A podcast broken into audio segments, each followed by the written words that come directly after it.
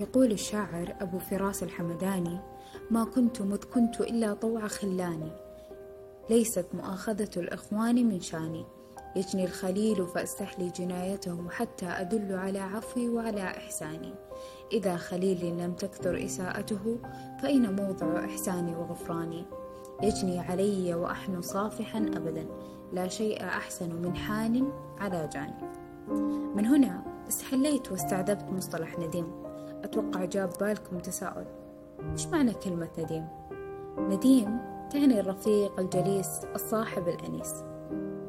هالبودكاست أخذت فكرته من فلسفة أرسطو للصداقة، ألا وهي الفضيلة والمنفعة والمتعة.